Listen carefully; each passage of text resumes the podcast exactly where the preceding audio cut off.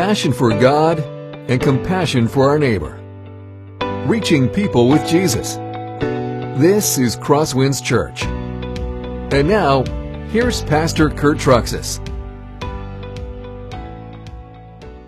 If you, any of you saw the sermon preview video this week, which we sent out on the app and was also on Facebook, I had a chance to feature our local Spirit Lake High School football team, and I also had a chance to interview some of the Crosswinds players that were on the on the team. You know, football is a really tough sport. If you're a player, there is a lot of pressure on you in the game. I mean, you have to know your plays. You have to be able to execute your plays. You cannot crack under pressure. Because if you crack under pressure, it can throw everything off. I mean, you can end up losing a game because you may not be able to handle the stress of those moments. But, folks, it's not just football players that are under pressure. Isn't it true that often we are under pressure as well? Isn't it true that when we're under pressure, it's easy to crack? It's easy to fail? It's easy to make mistakes? Well, if you're a person who experiences pressure and sometimes find yourself cracking and failing and sinning under mistakes, well, this will be a good message for you. Because today, we're going to find that in 1 Samuel chapter 27, this is a time where David ends up under a ton of pressure. David ends up in stress. David ends up in depression and he cracks. He doesn't just crack, he actually turns his back on God and he wanders away from God. Now, if you've been with us for earlier studies in this series, you know David is a really, really impressive guy. I mean, he has some amazing abilities. Like his ability with a sling and a stone, I mean, second to none taking Goliath out with just one shot. His ability in war is amazing. Whenever he is involved in a battle with the Philistines, the Israelites always win. David is also a guy of amazing character. We've seen so far twice that even though he could have taken Saul's life, he chose to spare Saul's life and to honor the king, not kill the king even though that very same king is constantly trying to take his life, constantly trying to, to, ch- to chase him and, and ruin him. In fact, we saw last week that he said at the end of the chapter that he would trust his life into God's hands to save him. He wasn't going to trust his life in man's hands to save him. God would be the one who would rescue him, he said, from all of his troubles. So David is this like sort of amazing superhero kind of a guy but if you've been with us for the long haul in this study, you know David also has a darker side that we've seen creep up from time to time. Remember when David first became a marked man by Saul? Saul went public with his desire to execute him and finish him off. David sort of flipped out under the stress. He started trusting in Goliath's sword to save him. He went to the Philistines for protection. And then he bold faced lied to Ahimelech, the high priest. He sort of pretty, messed up, pretty much messed up under pressure. He's not a perfect guy.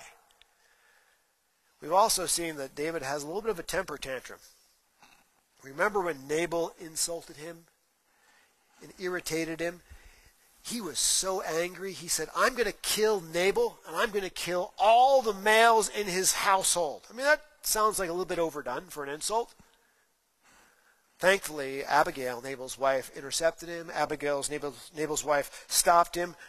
But the truth is, we've learned that David sometimes lets his emotions get the better of him. Sometimes his emotional world gets him into trouble. And today, as we get into 1 Samuel chapter 27, we're going to find that this is not one of David's finest moments that David, when he gets under pressure, when he finally gets completely exhausted, he sort of cracks. He turns away from God and decides he's going to rely on his own strategies to save him instead of God's word to save him. Now, by the way, this is not because God has been unfaithful to him in any way. God has been completely faithful to him. God has constantly protected him. You've seen that if you've been here for a while. The last nine chapters, that is always the story. Saul goes after David, God rescues David. It's a cycle.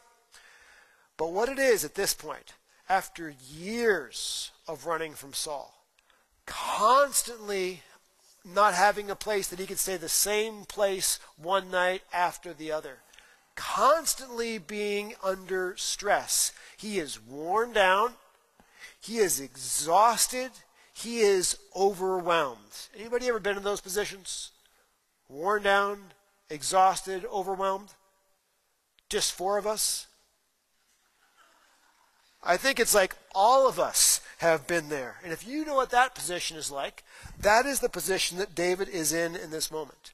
And he sort of says, as we're going to see, you know, I'm done trusting God to save me. I'm done hanging out in Israel. I've got my own plan. I'm going to do my own thing to save myself. And what we're going to find out is when he makes his own plans, he does his own thing, at first it looks like it works. But ultimately, it ends up changing his character. It brings him to places he never wanted to go. He starts doing things he never wanted to do. And ultimately, he ends up trapped, trapped by his own sin. And the only one who can save him at that point is God in his grace and mercy.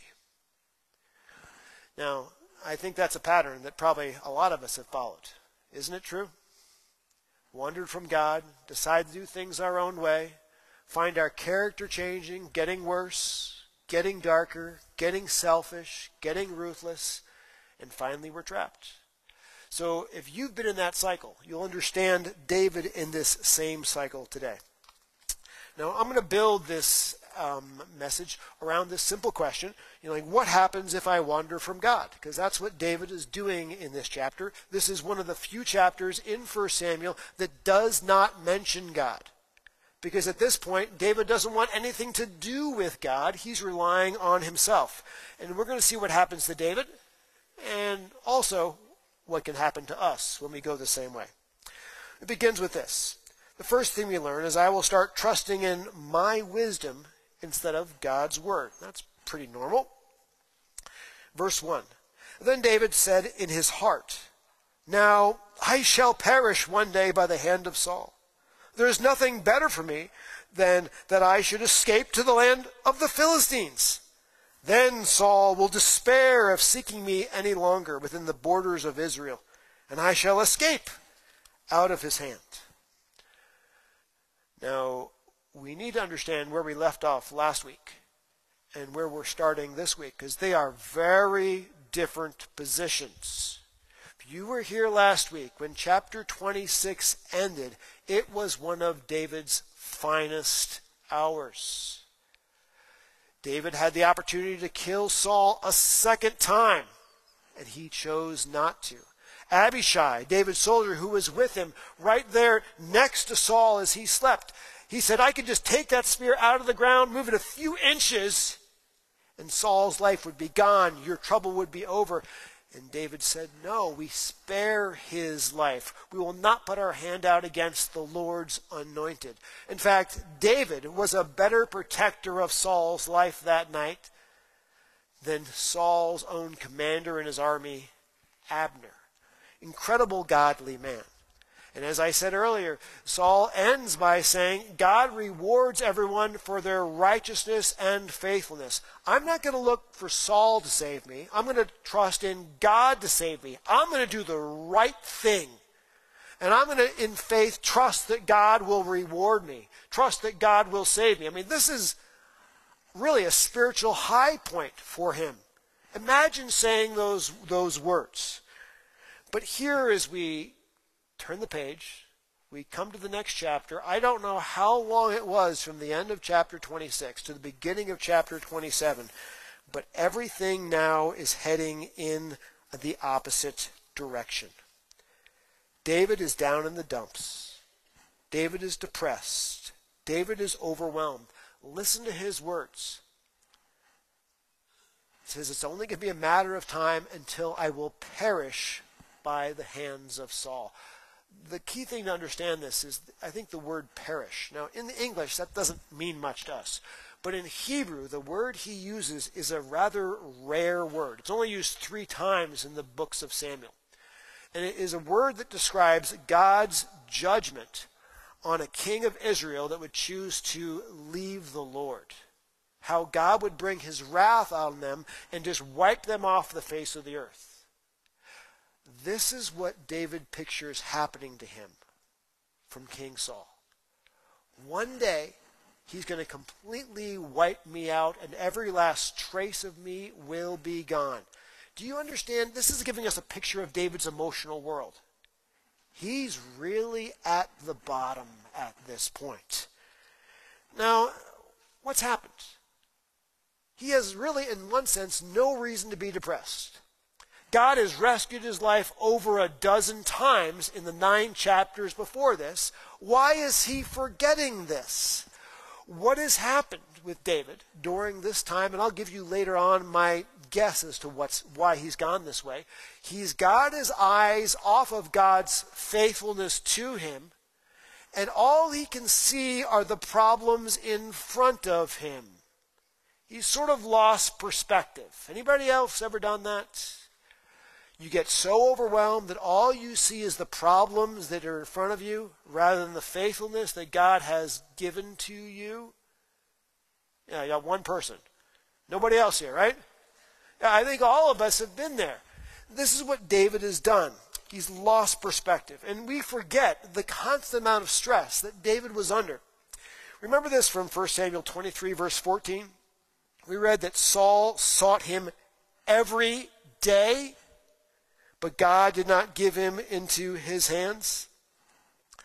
Every single day for years, David has been on the run. We think of this like maybe every few months.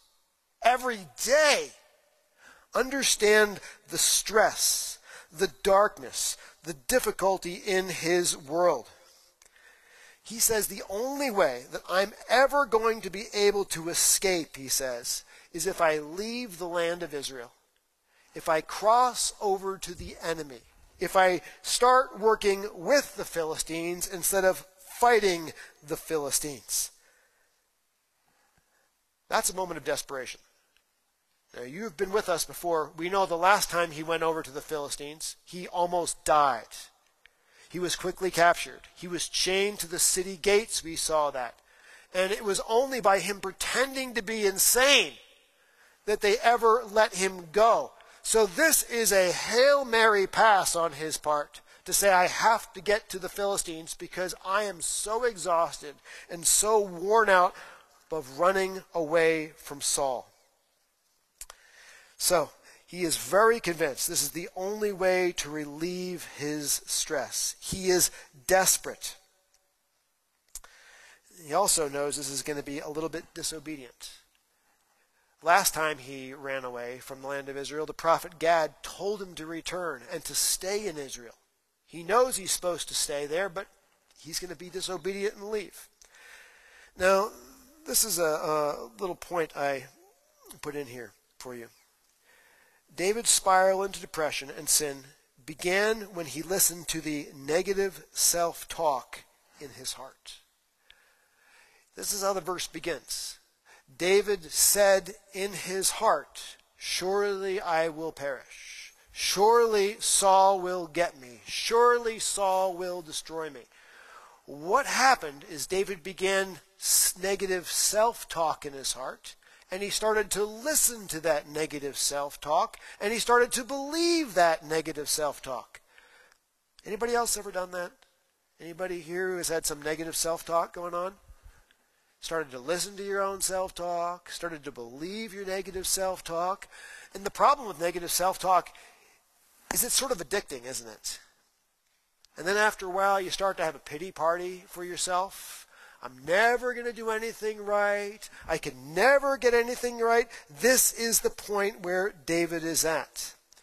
So, what's the answer to the negative self talk that David has going around his heart? Should David sit there and say, Well, actually, I'm a really great guy. The world should be happy that I'm here. I'm a wonderful person. No, that's Oprah Winfrey. the answer is not to talk about in his heart about how good David is. The answer is for him to lift his eyes back up to his Savior and talk in his heart about how good God is and how good God has been to him, and he deserves none of it. Instead of focusing on the fact he's almost lost his life almost a dozen times, focus on the fact that God has saved his life over a dozen times. You see how it's a shift? Folks, we can look at ourselves in the mirror and say, I'm such a loser. I'm such a failure. I constantly screw up. And you know what? There's probably some truth to that to all of us. But what we need to do is look in the mirror and say, God is so good to me. He sent his own son to die for me, no matter what I have done in the way of sin. Jesus has forgiven it all. Jesus has taken my sin as far as the east is from the west away from me. Paul says that we are literally the most blessed beings in the entire universe through Jesus. That's what gives us joy. That's what gives us hope. Not how good we are, but how good God is to us. And folks, we deserve absolutely none of it. We need to fix our eyes on Jesus, not look at ourselves in the mirror. Otherwise, we will be depressed. Now, I put this down to make sure that you had this point. Right in your outlines. The way to counter negative self talk is not by reminding myself of how good I am, but by reminding myself how good God is to me. And if you are somebody that is struggling with negative self talk today, please listen to that. Please do that. Focus on Jesus and not yourself. Well, the other thought is this what brought David to this point? What brought him from this spiritual high point at the end of chapter 26 to this incredible low point and depressing point in chapter 27? Now, I don't know, but I have a theory, and I'll share it with you. What we're going to find out is that David has 600 men that he has in his militia. We'll also learn in this chapter that these men have wives, these men have families. So David is responsible for about 2,000 to 3,000 people. Any of you folks work in logistics, any of you folks work in business, and you have people that work under you and you're responsible for them, is that difficult? Is that a lot of stress when you're trying to manage people? like try thousands of people, and you're in a situation, remember, where David has been hiding literally in the desert so Saul wouldn't find him. But the Ziphites, who were Israelites, gave David up. He can't find any place in the country of Israel where it is safe for him, any place where he can get rest. And he has 2,000 to 3,000 people to take care of. David has become a major businessman who is working with business headaches, business problems constantly all day long. So, on the balance, you know, in the last chapter, he's this great Christian man who's focusing on his relationship with God. But by this chapter, he's a businessman who's sort of forgotten about God's goodness to him, and he's focusing on all the problems in front of him, in particular, taking care of people. Now, have we ever been there? Any of you have to manage a lot of people? constantly having to manage a business or having to manage problems, and you're doing that so much that it's so easy to forget about God's goodness, so easy to forget about Jesus, so easy to lose sight of our Savior and our hope. I know, I'm a pastor. I can get there. And if I can get there, I know you guys can get there. But this is what I think brought David to this moment where he wandered away from God and figured the only way he can make his way forward is by trusting in himself and his own ingenuity. It was the busyness and freneticness of his incredible busy life in managing these people. Now, there's another point I put in here because I want to make sure we don't forget it. Relying on myself may appear to work, but it will lead me to places I don't want to go, and I will do things I never thought I would do. And that's what we're going to see happens when David tries to solve his own problems in, his own, in himself. Verse 2 So David arose and went over, he and the 600 men who were with him, to Achish, the son of Maoch, king of Gath. Now, I don't know what comes to your mind as you uh, hear those words that David went over but they almost have a sinister ring to them, don't they? It's not like he just moved in geographical locations from one place to the other, but he went over. He switched sides. He began working for the enemy. At this point, he doesn't just move to a different country, but he goes to a different source of strength in his life. He is no longer going to be relying on God. He's going to rely on himself. And incidentally, this is going to turn out for him, at least at first, very differently. Last time when he went to Gath, remember he tried to rely on Goliath's sword. That didn't work. He was quickly captured and all those things we talked about earlier. This time when he comes over, at first it seems like it was a great idea. David and his men, his 600 men, are a formidable fighting force. They are well known to the Philistines. If you've been with us for the balance of this study, you'll remember a time in the earlier chapters when the Philistines were attacking a city named Keilah. And this is the Philistine army, a large army attacking an Israelite city.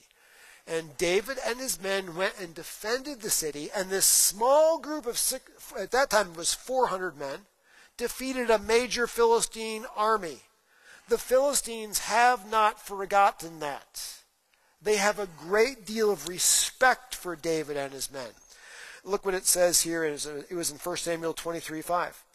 And David and his men went to Keilah and fought with the Philistines and brought away their livestock and struck them with a great blow.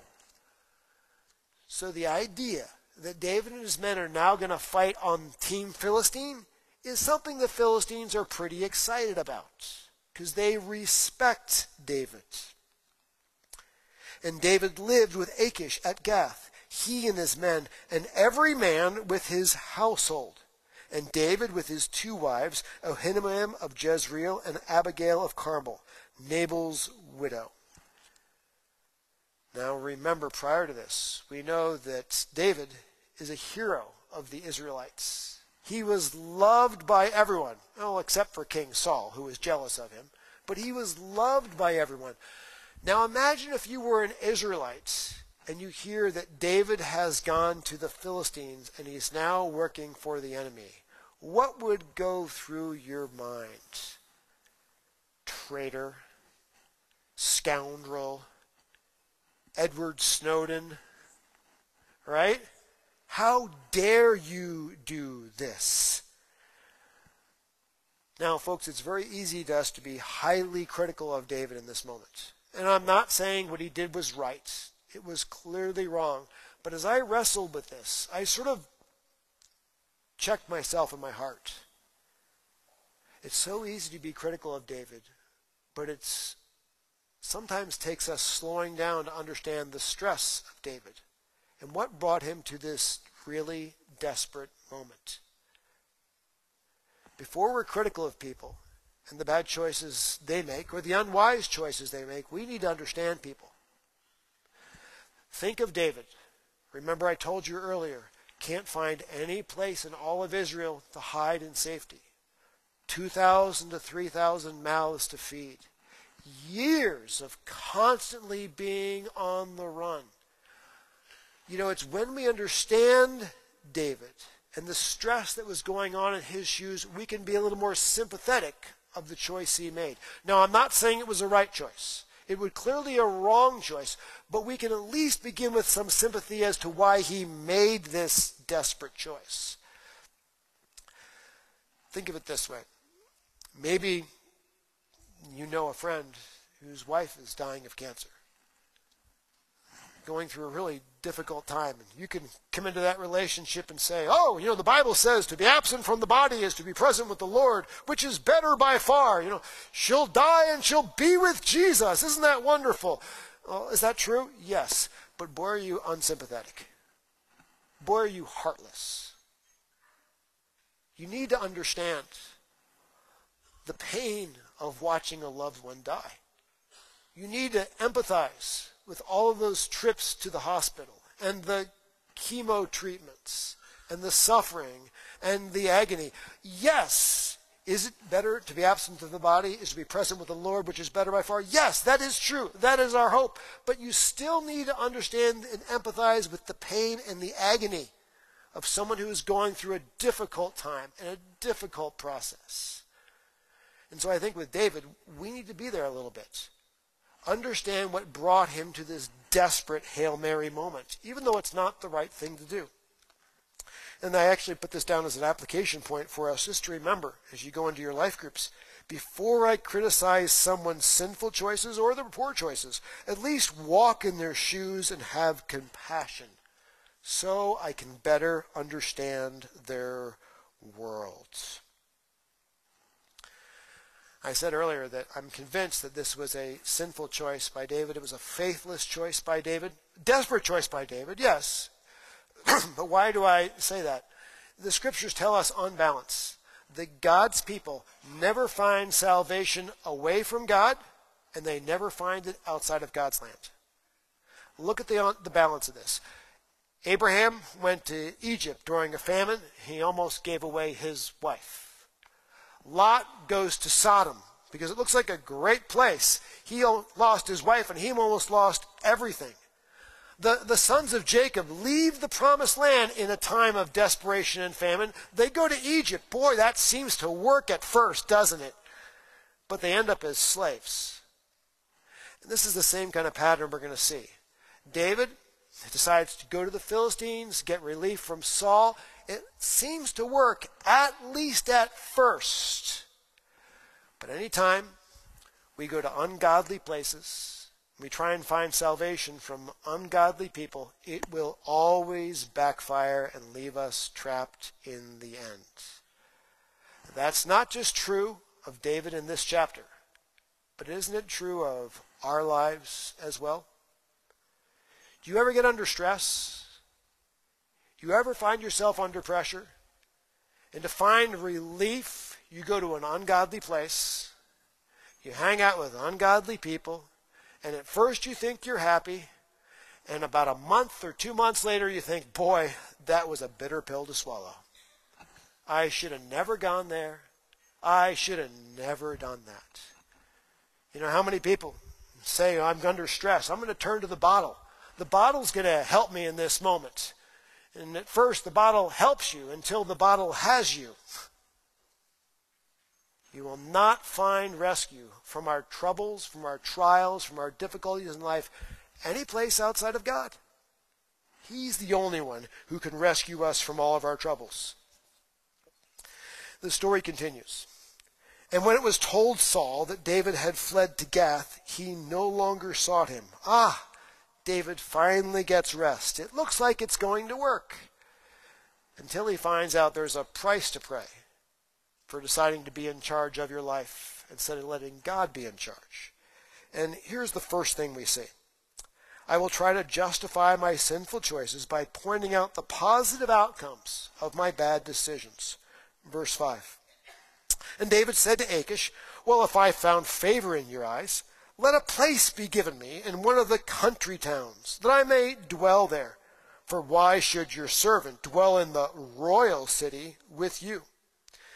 So David is uh, apparently living with Achish in the city of Gath. Gath is not a huge city, it's still a Philistine royal city. But remember, David has around 2,000 to 3,000 people. That is a lot of mouths to feed in this city. David and Achish seem to be getting along well. And David says, Why don't I have, just give me like some country city away from here where we can be with our families? Seems reasonable. You know, will be less burden on you in the capital city. and there'll be some payment that way that David and his men receive because they're apparently going to be fighting for the Philistines and fighting with the Philistines. So give us, you know, a place to call our own. Seems very reasonable. And then we read this. So that day, Achish gave him Ziklag. Ziklag is uh, a location that biblical scholars are not 100% certain on, but I can at least show you what they think. They believe it's a location that is 25 miles south of the city of Gath. I'll show you on a map there. Oh, it's up already. That shows you where Gath is and then where Ziklag is. Today, if you were to go look at that location, there's not really much to it. It sort of looks like that. It's just a, a, a big hill at this point. Now, I don't know if Achish just volunteered Ziklag, but I suspect not. I suspect that David requested Ziklag. Now, why would he have requested it? As a city, it was located on the border between Israelite territory and Philistine territory. And in Joshua chapter 15, verse 31, we discover that Ziklag, when Moses divided up the promised land, was actually given to the tribe of Judah. And the tribe of Judah was supposed to conquer that city and take that city, but up to this point, they had not done this. So David is sort of saying, hmm, I'm going to work like a little double agent get his strategy. He's pretending to be loyal to Achish and the Philistines, but underneath he's actually trying to work for Israelite advantage. He's able to get this city from the Philistines, and it's actually going to be brought into Israelite territory, and David doesn't have to lift a finger to fight for it. He's got a little strategy here. On one sense, he's for the Philistines. And in another sense, he's working for God. At least he thinks he is. You know, the problem with uh, running like a double agent is eventually you're going to get caught. In this fact, the uh, writer, the biblical writer, wants us to know this. He says right here, Therefore Ziklag has belonged to the kings of Judah to this day. This is how that territory was brought into the Israelite into the Israelites. So David is running as a double agent. Now it says, and the number of the days that David lived in the country of the Philistines was a year and four months. Not a long time, but as we'll see, it's a long enough time for David to get himself in a heap of trouble, as we'll see as we get to the end. The next thing we see that happens when David wanders from God, he doesn't just try to justify his sinful actions by talking about the positive outcomes he's tried to generate with it. I will become increasingly selfish and deceptive. We read, Now David and his men went up and made raids against the Geshurites, the Girzites, and the Amalekites. Well, who are these people? David is well known for his exceptional military ability. We don't know the location of all of these people. We do know some of these people. These were people that were in the land around the city of Ziklag. In fact, uh, we also know this about these people groups. It continues in verse 8. For these were the inhabitants of the land from of old, as far as Shur to the land of Egypt. David and his men were actually attacking the people groups that Moses had originally commanded the Israelites to wipe out in the promised land, but the Israelites had not got around to do it. So you sort of see David is running the razor's edge. I'm hiding and working for the Philistines, but I'm actually conquering a city bloodlessly. I'm going to bring into Israelite territory. I'm actually now wiping out people groups that Moses originally wanted wiped out. So it looks like I'm trying to do the right thing, even though I made a wrong decision. David is trying to sort of justify his disobedience. Now, um, it continues. And David would strike the land and would leave neither man nor woman alive but would take away the sheep, the oxen, the donkey, and the camels, and the garments, and come back to Achish. David knows that dead men tell no tales. So whenever he attacks one of these people groups, he wipes out every last person. So when he brings all the booty back to Achish, there's nobody to tell him the truth about where it came from. David is becoming very ruthless. David, to save himself, is going to become very deceptive. His character is beginning to change. You notice that? and when Achish asked, Where have you made a raid today? David would say, Oh, against the Negeb of Judah, or against the Negeb of the Jerahmeelites, or against the Negeb of the Kenites. David is just flat out lying. He says he is raiding Israelite territory and bringing back Israelite stuff. He's not doing that at all. He's raiding the local people groups around him, killing everybody who was there, and then bringing back their stuff.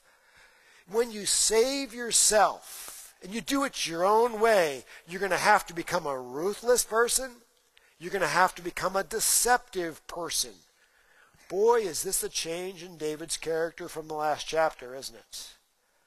The last chapter, courageous man, godly man. Now he's turned his back on God. He's ruthless. He's a liar. And he's deceptive. You see what trying to save yourself can do to yourself? And then it reinforces that idea in verse 11. David would leave neither man nor woman alive to bring news to Gath, thinking, lest they should tell us and say, David has done.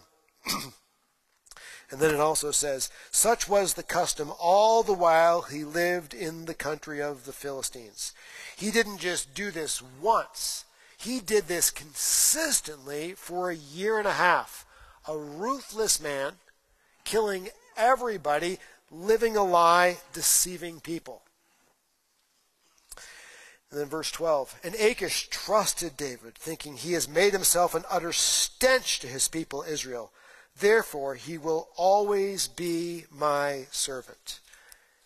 Now, Achish, the king of the Philistines, trusts David, but it's because David is a complete and total liar.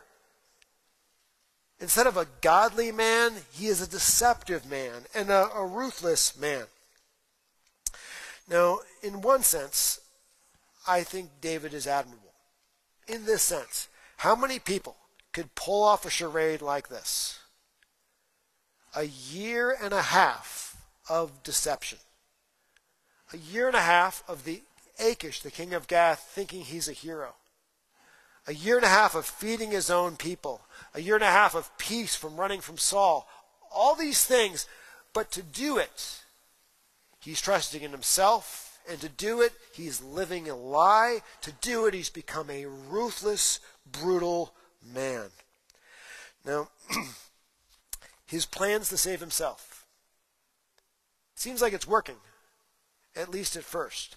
Remember, I told you what always happens? When you're trying to save yourself, eventually you'll back yourself into a corner where you're trapped. And you can't save yourself anymore. And at that point, the only one who can save you is God. And that's exactly what happens to David next. Point four. I will end up trapped by my sin. In those days, the Philistines gathered their forces for war to fight against Israel, and Achish said to David, Understand that you and your men are to go out with me in the army. And David said to Achish, Gulp. Very well, uh, you shall know what your servant can do. And Achish said to David, Very well, I'm going to make you my bodyguard for life. Wait a minute, this worked too well.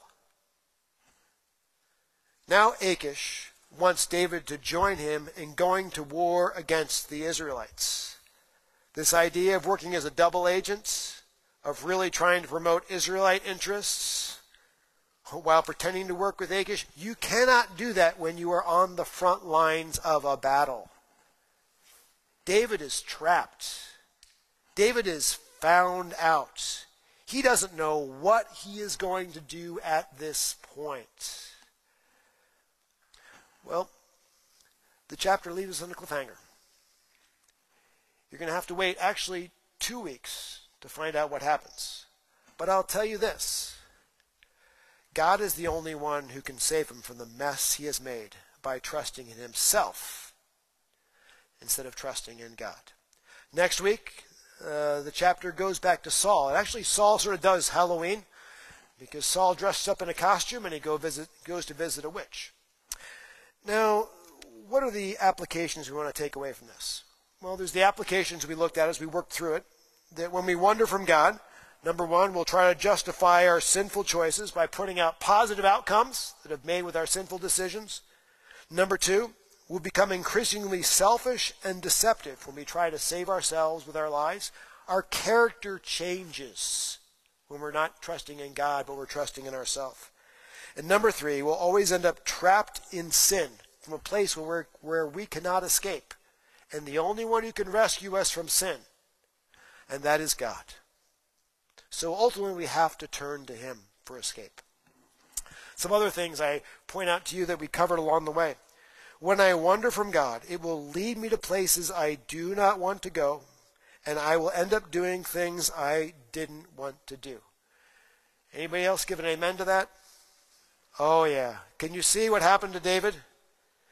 He's a murderer, he's a liar, he's a deceiver. And the last chapter, he was a hero. Wandering from God is a dead end road. Number two, if I fill my mind with negative self talk, I will eventually believe it and I will eventually live it. Folks, the only way to change that is we have to fill our minds with the truth of what God has done for us and how good God has been to us through Jesus. We can't be like David, a busy businessman who focuses on problems all day and never takes time to look at how good God has been to him. Now, I don't know about you. Maybe you're somebody who's here who's in one of those negative spots where you're filling your mind with negative self talk. And you can see all the things you constantly do wrong. Sometimes I get in those spots, folks. I honestly do. Let me tell you how I found the way of escape. Number one, when I get into those times of negative self talk, I have to open my Bible. I have to open it. I have to start reading it. Sometimes it's one chapter, sometimes it's two, sometimes it's more. I have to start reading the Bible and seeing God's Word and seeing how good God has been to us. The second thing I have to do is I have to pray and journal. And the reason I say pray and journal is because if I just pray, I don't know about you, but my mind wanders. Like I'll start out praying, and five minutes later, I'm thinking about a football game. So what I do is I journal. I write my prayers out to God because that helps keep my mind organized and keep me focused. And this is what's always happened in my journals when I'm going through one of those really dark, depressing spots. I start out pouring out my heart to God and all the things that I've done wrong. And usually by the end of the page, or by the end of the second page, or by the end of the third page, I end up leaving it at God's hands, leaving it at His feet, and saying, God, you have been good to me, and I'm just going to trust you and leave it there. That has been extremely helpful. The third thing that is very helpful for me when I find myself struggling with negative self talk is I need to be around good and godly people that I respect. Like one of those is my wife. I'm very blessed with a wonderful wife. I can start with those negative self-talk, and she has that little like that that zinger moment. You know, I'll be saying something, you say, "Well, you know, it could be worse," and sort of like snap me out of it. You could be in Ukraine right now. Oh, yeah, it's true. Yeah, I could. Thank you, honey.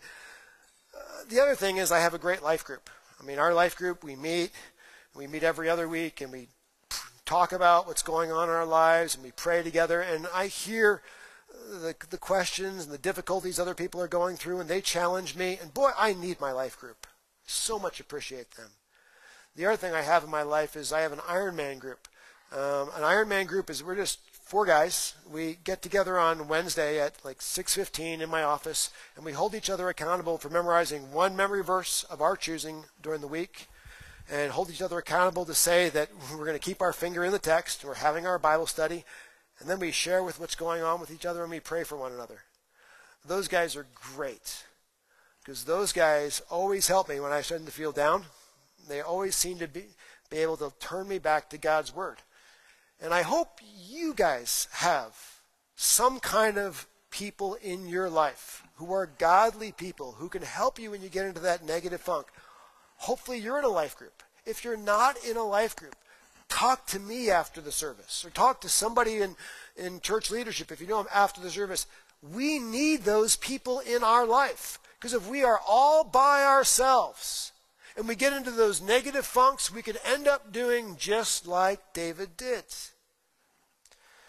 Another thought with you.